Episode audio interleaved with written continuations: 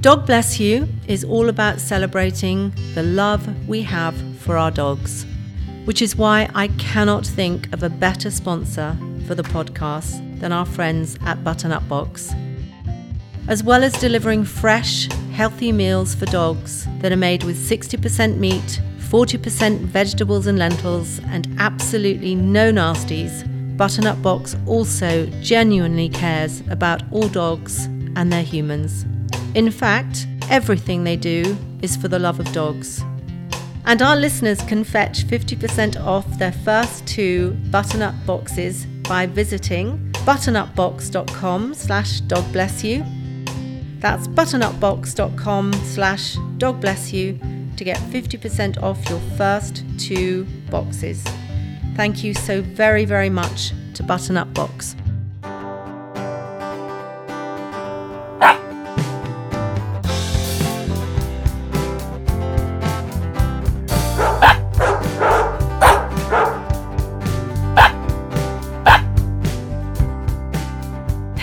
And welcome to Dog Bless You, the podcast about rescue dogs, the Wild at Heart Foundation charity, and our love of dogs in general. I'm your host, Nikki Tibbles, and in this series, we'll speak to people about their experiences with their companions and how a dog can change your life for the better.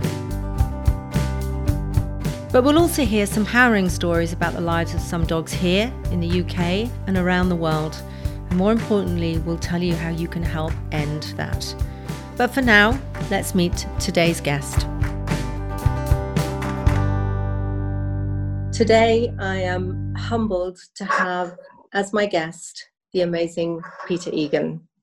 Not only an incredible actor, of course, in Downton Abbey, and one of my favourite television programs of all time, The Unforgotten, which I must ask you when that's coming back next. But most importantly, Peter is an extraordinary animal activist.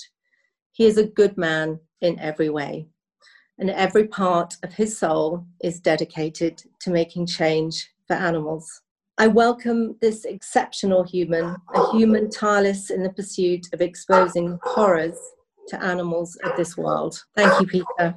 Uh, Nikki, thank you so much, and thank you. I'm so sorry that I'm sharing um, my microphone with Pippa, one of my wonderful rescues, uh, who is. She's obviously agreeing with me. She well, she may be agreeing with you. She might be competing with you.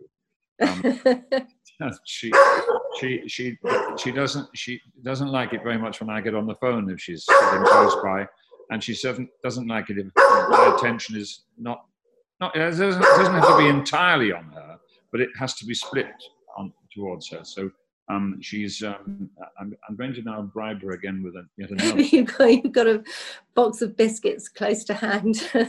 I think um, I've I've had the pleasure of meeting you on a a number of occasions. I think once a very long time ago on Hampstead Heath with all my out of control dogs, uh-huh. uh, my six rescue out of control dogs. And again, outside the BBC when we were protesting again against the atrocities happening in Romania in Romania. And I think the last time I met you was with Robin, the amazing Robin Russell. Absolutely. With um, Michelle from Dots, Dogs on the Street, who again is an, an, another extraordinary person who has dedicated her life and does so to uh, help animals and the, the homeless and affect change and legislation. I think she's sensational. I think Dots is sensational. And in fact, it is because of Robin that I'm a patron for, for Dogs on the Streets. Right. He introduced me to Michelle, and um, and I, I, I agree, she does remarkable work. It is it is remarkable because I think that again, and, and what's so interesting and and talking to you about, I hope we'll be able to cover all the extraordinary adventures that you've had in your search and extraordinary desire to make our world a better place and finding the capacity for forgiveness in the way for forgiveness in the way that we treat our animals all over the world. But you know it's it do you do you not find it extraordinary that in our country here in in our tiny little island that we now live in uh, divorced from the rest of the world that you know as a homeless person living on the streets you cannot get into a shelter in the bitter cold in the depths of winter if you have a dog with you. Oh, it's unbelievable. I mean, uh, there are so many um, injustices anyway in our society, and I, you know, if we think that I think we are either the fifth or the sixth richest um, uh, uh, com- uh, country on the planet, um, that uh, we could be, a, we, sh- we should be able to solve all of these problems quite simply. We should. It's because yeah. I think governments and people um, begrudge um, giving and often um, look at the homeless and also look at animals as um, deserving of abuse and um, and, and uh, uh, subspecies and um, not uh, not uh, acceptable in terms of our um, very uh, uh, highly refined um, society in, in in terms of only getting what you work hard for or what you appear to work hard for or apparently deserve.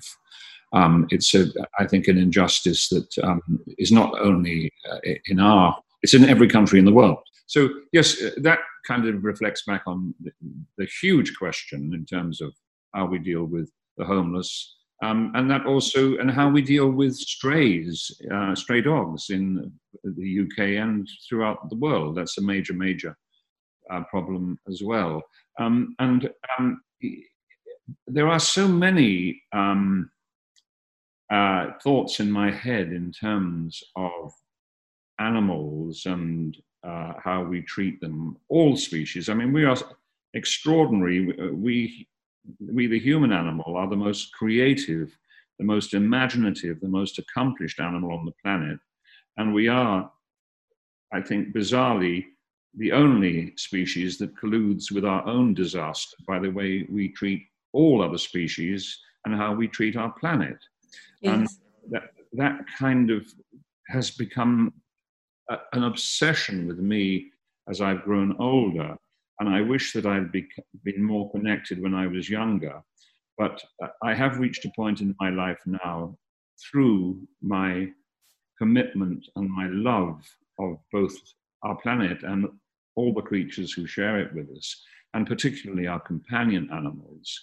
I've reached a point in my life where I um, am proud to be an ethical vegan and also to be completely committed to not owning other species, not owning yeah. and not a sense of ownership. Because I think as we get get it from a creationist perspective, this sense of dominion, you know, that if this whoever if God created the planet and did it in seven days and created, you know, which is a, an extraordinary concept anyway. But not that I, I mean, I was brought up a Roman Catholic, so um, I, I, Me too. Were you really? It, it, it's our guilt. It never leaves us. Well, it's interesting, isn't it? I mean, I, I, am guilty about feeling guilty. I, I, could not agree with you more. Yes. I feel guilty constantly about something. Um, it's, it's, a bizarre thing to inherit, isn't it? When one yeah. should celebrate. Yeah, when, I, when I never do anything wrong. yeah, I'm sure. I'm sure. Interesting you should say that, but I, I think the th- major thing I have inherited from being brought up a Catholic is that I have a great belief in that I have to work for everything. And so, yes. and, but it does also sadly make me distrust what I've been given because I sometimes think, am I worthy of it? If you see what I mean. Yeah. And, and, that is, I think, completely linked to a Roman Catholic upbringing and the sense that one is born in, in, in, into this world in venial sin and that you spend your life cleansing. And, um, that's a huge, a, a, huge, and maybe that's old Catholicism, maybe there's a new Catholicism because I've been lapsed since I was 15. So that so it's nearly 60 years. so, um, maybe. But I, I, I do hear you. I do, I do believe in that you know the guilt and and then what you you have and you work for and and that that whole sense of worthiness which i think has probably could you say has driven you to such an extent? Because there are very few people in this world that have the the utter passion and commitment and compassion that you have for all animals to try because i mean to, to do your your love of animals goes across the board. You know it's i know that you know you have your four rescue dogs all have come from I think, as you said, from Sarajevo, from uh, meat trade, from the meat farms that you've worked with, the amazing Lola Webber, from whose charity is Change for Animals Foundation, um, and I and I think that that was what I was uh, going to say when I saw you last at the the moment that Michelle had for Dogs on the Street when we were with Robin. And I think you'd just returned from a trip to Indonesia. That's right. And that was the most harrowing thing in my life. Yes. And and that's something I remember you saying because I asked you how the trip was because I knew you were going and and I remember you saying that it would be something that would live with you forever. I had um, breakfast with Robin um, the day after I came back from uh, Indonesia, it was at the extreme market in Tomohon in Sulawesi. And um, we were having a meeting, and, uh, and after five minutes, he, he said to me, Peter, are you all right? And I said, Yes, why? I'm fine. He said, Because you you seem a little hollowed out. You seem distant and, and, and very strange. Have you had a tragedy in your life?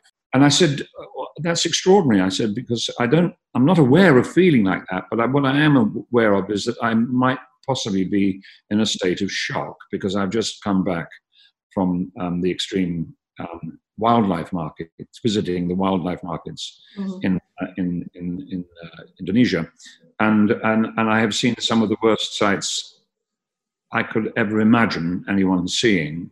And, and, and uh, I was there basically um, to uh, support Lola Webber and the Indonesian campaign to make Indonesia uh, a dog meat free country.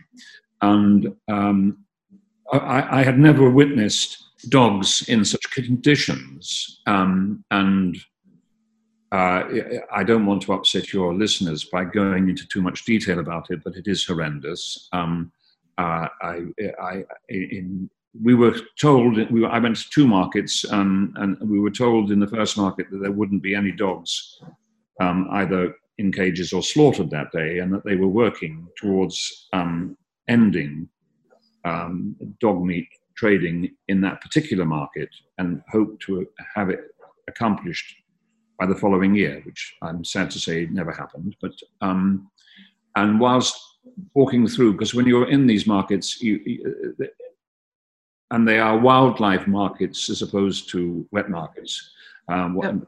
And because uh, wet markets include everything, um, they include vegetables and flowers and stuff like that. So one mustn't confuse wet markets with wildlife markets. In Wuhan, where uh, COVID uh, started, is um, a wildlife market, but it's often referred to as a wet market. As a wet market, yes. And I, I only say that just to establish the difference. And um, what was extraordinary was um, uh, uh, was walking through the first part of this market, which dealt with um, fruit and veg and flowers and stuff like that. And it was a we went, went very early in the morning. It was about seven thirty, so the sun was just coming up. It was quite hot, and there was a mixture of diesel fumes. And then suddenly going into the market, I just breathed in, and it was exquisite. It was the smells were wonderful, and um, and I said to Lola, uh, I said, "This is wonderful. The, the, smells here are just sensational. You know, melons and mangoes and fruit and pineapples and flowers and stuff like that." And um, she said, "You wait." And uh, I said, "Okay." Um, so we spent about five minutes walking through this very very large market, and then I knew what she meant because we then crossed the road and then a gut wrenching smell hit my nostrils, and it was the smell of intestines and blood, and, and, and the fact that living creatures were so cramped together in this it's called an extreme market, and there's a warning sign before you go in, and so there should be. And uh, just to see a variety of animals um, cramped together, some alive, some already having been blowtorched, um, and intestines and blood just on the on the floor. The um, the butchers with cigarettes hanging out of their mouths, and I looked at them, and their fingernails were dirty. Uh, we had a, a, a um, sort of not a guide, but an official with us um, because um, they sort of frown upon Westerners intruding on you know the way they want to live their life. And as we were filming, they knew that it wasn't going to be good. Um, and um, I saw a piece of meat that was totally covered in flies. And I just recoiled back and I said, "Who would possibly buy that?" And um, the guides said uh, they, they, people would buy that sooner than meat that didn't have flies on it because it, it, meant it had not been injected with any kind of chemicals and they could burn off um, any disease from the flies. Um, and it meant that the meat was not was un, untampered with, if you see what I mean. Right. And that also informs the fact that they actually will go to a cage where there is a poor dog. They will choose the dog, and the dog is then taken out in front of them and slaughtered there and then, and they know that they are getting fresh meat. Uh, yes. It shocked the life out of me. Uh, it, what shocked the life out of me was to see an animal that I consider, as we, we all consider to be a companion animal, sitting in a cage, not just one dog, loads of dogs, but some dogs on their own, and the dog would not look at you. You know, we know every dog you meet they're inquisitive. They want they, their snout comes towards you. You put your hand down, they come and sniff you. They, their tails wag. These dogs were in such a state of shock. They were like zombies. They they just I, I looked at them and they didn't move. They just looked straight ahead and then closed down. And of course they it, they knew that that if I could have just hooked them out as they are, you know, by that thing around the neck and then you know they get a bat, they bang them on the back of the head and stun them, and then they um, they bleed them and skin them and blowtorch them, and it, and it, I, I, was just I really don't know how I kind of um, how I got through it, um, but I did notice that um, well, I, Lola was um, I think she was seven or eight months pregnant. Pregnant, yes. We visited. Lola, as we know, is the bravest person, like Jill Robinson of Animals Asia. Yeah, of course. Two extraordinary women. Amazing. Um, I, at one moment, I saw Lola standing there when, because she, like me, didn't expect any dogs to be there, and having a bunch of dogs been found in the most horrible conditions, hidden under a tarpaulin, I could see her, the color in her face change. It just went from normal color to a ashen, ashen, uh, the blood drained from her face. Um, we tried to rescue the dogs that were there, but we weren't allowed to, and these poor creatures were then taken away from the market and hidden somewhere. And um, it, it's difficult to describe how devastating it is um, it, also, it incurs something which I don't want to incur, which is a sense of racism, because you start, you know, because people will say, "Oh, well, they're all like that in Southeast Asia, aren't they?" When in fact they're not, of course. No. But, but what is shocking is to see families walking around eating candy floss while creatures are being are being destroyed, and it's because like, that's that's their norm. That's that's, that's the norm. Their norm. Yes.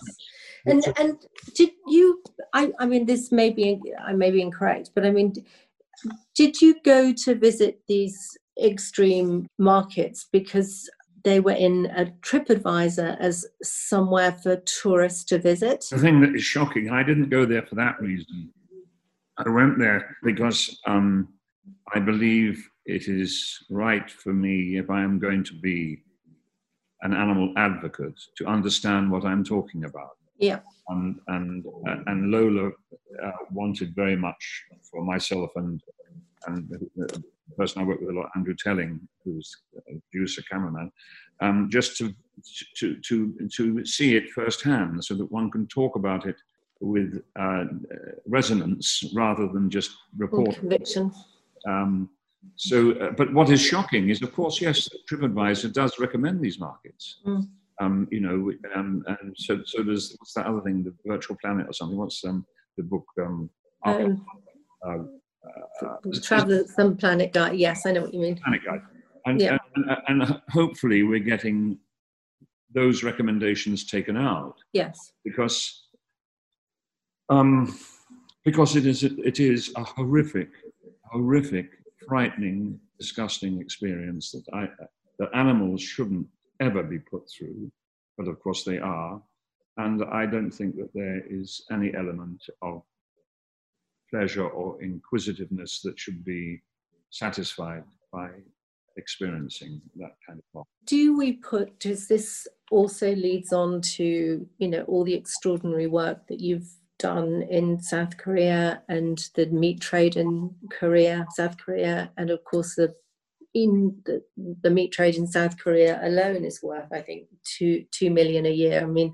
and the meat trade in in china you know it, it, mm-hmm. which people either put down to culture or of course, and we all know about the the Yulin and the, the the various dog meat festivals where the more tortured the animal, the the more adrenaline goes to the meat. Therefore, if you eat a more tortured animal, then you know, of course, that meat having more adrenaline will bring you more luck. It will it will um, help you raise your family. It will cure your arthritis. Uh, if you're losing your hair, it will you know help make your give you a thick glossy head of hair so many different reasons and you know i know you're so very much involved in in all of these things and you know it, it it's it's so sad to listen to your experience because you know we're, we're just talking about that one instance of a day that you went to this market but these markets happen every day all do over that. They happen asia day.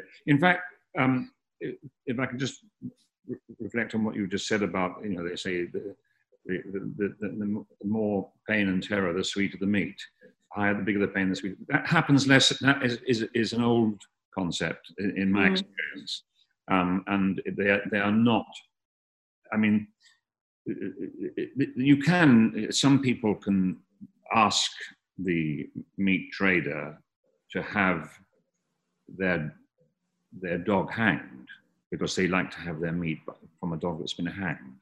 Some of them um, have the dog put in into a in, into a sack and beaten um, for the very reasons that you said. But that happens less and less. Most of it, most most of the slaughter is brutal but swifter than that. Um, and you, you know they what they they, they hook the, the poor terrified dog out of the cage. They hit them with a hard hard piece of wood on the back of their neck to stun them, and then they slit their throats or they disembowel them, um, uh, and, and then they torch them.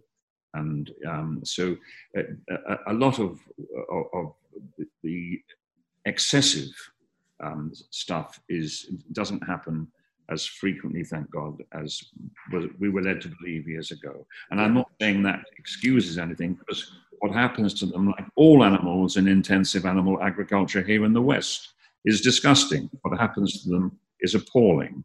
Um, the thing that is most is so shocking uh, as, as a Westerner is that it's all in front of your eyes when you go to um, Southeast Asia. They, you know, we're here in the West; it's behind right you know, it's in big Mm. um, uh, abattoirs, and we, you know, and you, you mention this to, uh, you know, anyone in England, they go, "Oh no, don't tell me about it." And I i know yeah "Are you, what are you having for lunch?" And they say lamb, and you know, so I say, you know, then you should know what you're eating, shouldn't you? But um, South Korea is the only country in the planet that has legal dog meat farms. There's about eighteen thousand of, them- in South Yeah. Korea, and um, and they're legal. I mean, it's getting less and less. And again, Lola with Humane Society International, they've done a sensational work in bringing focus to that and allowing the world to understand um, that it goes on. One of the things that shocked me when I was um, visiting the dog meat farms in South Korea is um, one, I, as we were driving through the countryside, I, I saw so many churches And I said, um, is, um, is uh, Christianity big in, in um, South Korea? And it is. It's the second largest religion in South Korea. And I was asked to do an article about the dog meat trade by one of the Catholic um, Christian charities. And, I, and so I researched it and I discovered that I think that the, either the Archbishop or, or a very high powered um, Christian leader in South Korea promotes eating dog, says it's interesting and delicious. And I said, I will only write this article for you if I can focus on that. So they, they said, no, we won't have the article. Thank you. thanks, no. thanks, but no thanks. Um, it, it, it, it's getting, thank God it is getting less and less, and it won't happen in our lifetimes. Um, but there will be a time in, in, in, in the next hopefully 20 or 30 years. I mean, you might live another 20 years, I'm probably won't. I mean, That's it. Um, but, you, you, know, where, where, where, where, they will close down all, yes. these, these things. Um, that doesn't mean that they won't have all the other slaughter. Because, you know, what happens, I mean, in, in, dog meat in China is, I think it's about 15 million dogs are, are killed in China, which, mm. if you think about it in terms of a billion pigs, is, is nothing. You know, it's nothing. No. Uh, but, but nevertheless, it's because we have. This is the thing that. This is why I'm an ethical vegan because I don't want to distinguish between one animal, one animal and another in terms of its right to life. Um, and uh, I don't want to say, "Oh, look, let me uh, save this dog and have a pig," you know, because pigs are wonderful. All, anim- all animals are all wonderful. animals are wonderful when I started the foundation, it was because Rose, my dog from Puerto Rico, had passed away. My dog that I had smuggled from Puerto Rico to London had passed away, and I promised her that I would get another dog from abroad. And I think, as you you say, you you, you said so poignantly earlier that you know when you start talking about these things to people you get that oh you know don't tell me i don't want to know. Every, everyone puts their hands to their ears and it's like you know I'll, I'll, donate. Um that that will help won't it? You know what people want to say well let me give you some money or but people don't truly want to know. And i think that when when rose passed away i promised her that i would rescue another dog from abroad and when you Google, and this was some some time ago, uh, maybe five, six, six, seven years ago, I guess, to when particularly the whole sort of um, what was happening in Romania had come to light, and you, it is unleashing the gates of hell. You know what you saw in your your wildlife market. It, it, I know will be nothing, but it compared to. But if you just Google rescue dogs from abroad, and what the life of a dog around the world, where there is no legislation for our in excess of 600 million stray dogs. They have, they have, they've no legislation. They're not treated humanely. They're beaten, they're shot, they're poisoned, they're clubbed to death, as, as you well know.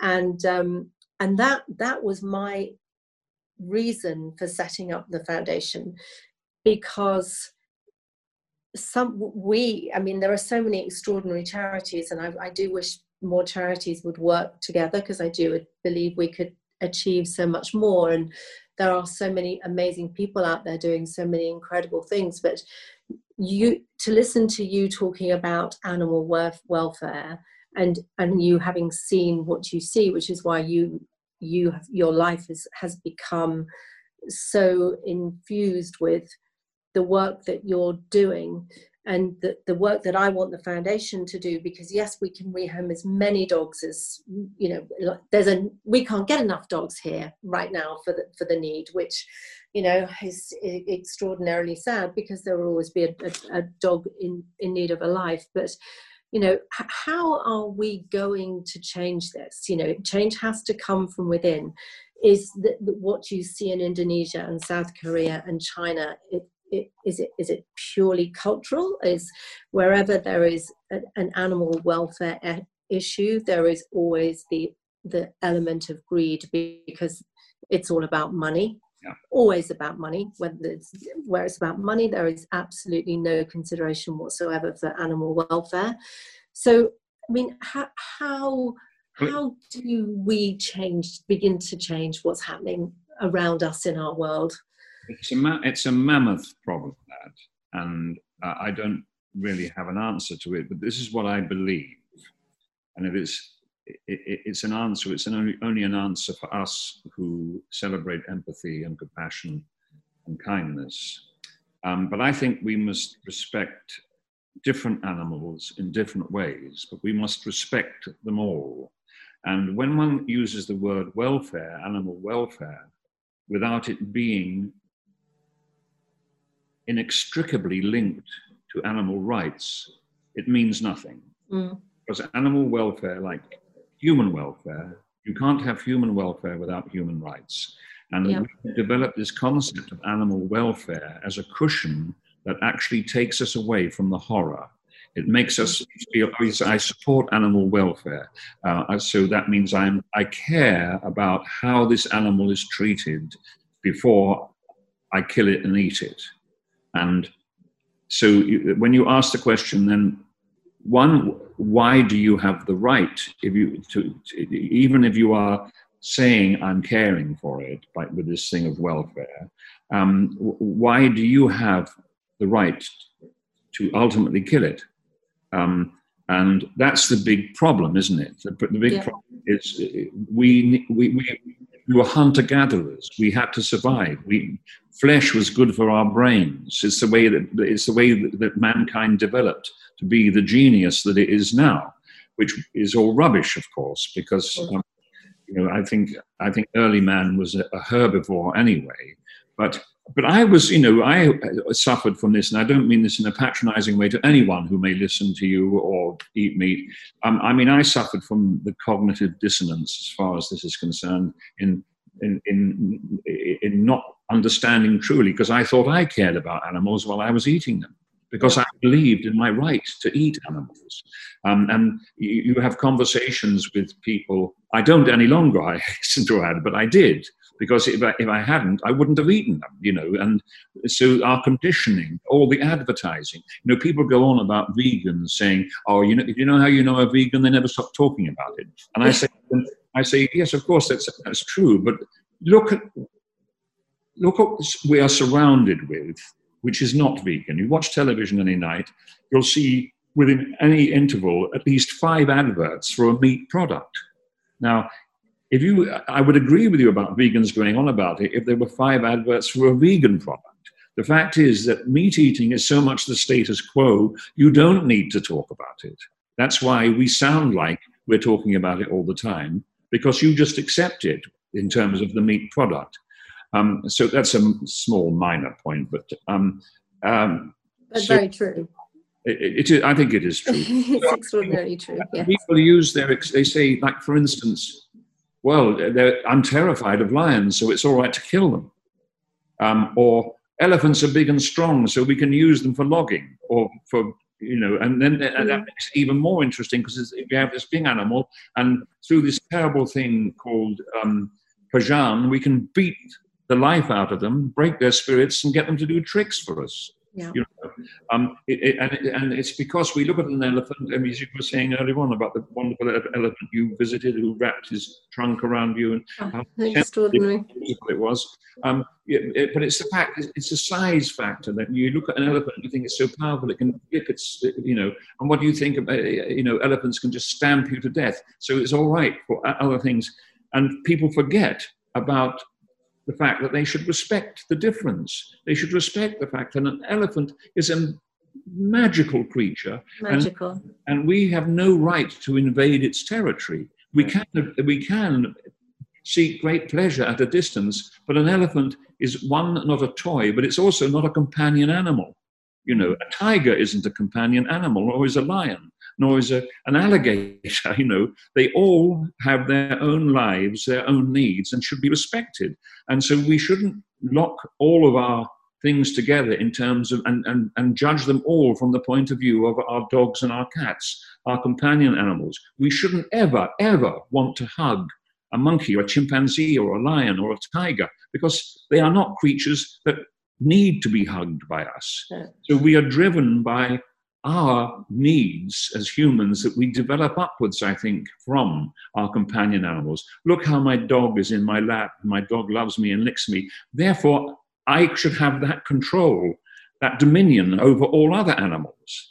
It's a choice. The dog, the dog chose us. You know, the, the dog led us from being hunter gatherers um, you know, and, and taught us so many things. And I, I think that, I mean, this is just stuff that comes into me as I experience my life in terms of being an animal advocate. So it's not necessarily structured. But a thing I do believe quite firmly is we cannot judge, blame, or treat any other species in the way that we humans treat each other, although we're pretty appalling to each other anyway, but at least, at least we have a way of communicating and, and, identifying the fact that we are appalling or loving to each other. We also have a way of identifying it in terms of our companion animals, because they do, to a degree, choose us or we choose them, but we have a mutuality about it. There is no mutuality with us interrelating with any other wild species on this planet. Well, should... unless, of course, it's for money and, and and and pure greed, and, and that's it, really, isn't it? It's all for money, isn't it? All that's for money. Yes. all for money, and and yeah. you know some. And the people who make most money out of it have the biggest justifications. So somewhere along the line, and that's why it's going to take such a long time, um, because also of population growth and the fact that you know I, I, was discussing, I have a, I support a wonderful charity in Romania, um, the Liberty Bear Sanctuary in Zagreb. Yes. Um, Cristina Lapis, who is, uh, and her husband Roger, they are magnificent, and they have yes. this wonderful um, bear sanctuary. And um, Robin uh, and I were going to go out there. I think. Yes, I, I, discussed it with Robin. yes. I, yeah. I, well, maybe we can go out there next year together because you. That would be amazing because we we we we we spoke about this that night with with the yes. dogs on the street moment, and um, because I know Robin and I were, were looking with, and talking about shelters and places uh, that where we wanted to work in Romania, and I know that you mentioned this sanctuary, and it's wonderful, and we had a plan to go out and visit, and of course she also has a dogs, you know, her dog sanctuary as well in a, a different area with six or seven hundred dogs, which um, she reowns from there. But she, she is, they are amazing. But I was discussing it with um, someone from Romania and how very, very badly treated bears are in Romania. You know, it's horrible what happens to them. And, and he said, well, imagine if you're a farmer in Romania and a bear intrudes on your space, um, then you know what all you can do is kill it or get rid of it. I said, well, okay, that's may well be the case, but try and look at it from another point of view that you're a bear and suddenly a farmer has intruded on its space because you're intruding on the bear's space, not the other way round. And you know, it's a it's a conceptual thing. This that so you have to find a way of living in harmony with the species whose land you are developing, because you're taking the, the, the land away from the bear, not the other way around. Now, that's another problem. The problem with dog meat farmers in South Korea is they make these dog meat farmers, for want of a better word, then there's nothing, uh, no husbandry here is, um, but they are making a living. So you have to replace their living. So, so it's all money, as you say, it's money. So you have to find an alternative. And we do have to find a way, you know, and like in Africa and trophy hunting, you have to find a way of rural communities um, living hand in hand with their wildlife. And I can imagine it's very, very hard if you're an African farmer and a tiger is loose, or a lion is loose, or an elephant comes and destroys your crops. Um, that you, you know, I just hope and, and, and, and work for an alternative way of dealing with it rather than killing. That's part one of my chat with the amazing Peter Egan. Please join us next week on Dog Bless You for the rest of our conversation, where Peter talks more about his life in animal activism and tells us what we really do want to know all about his very own rescue dogs.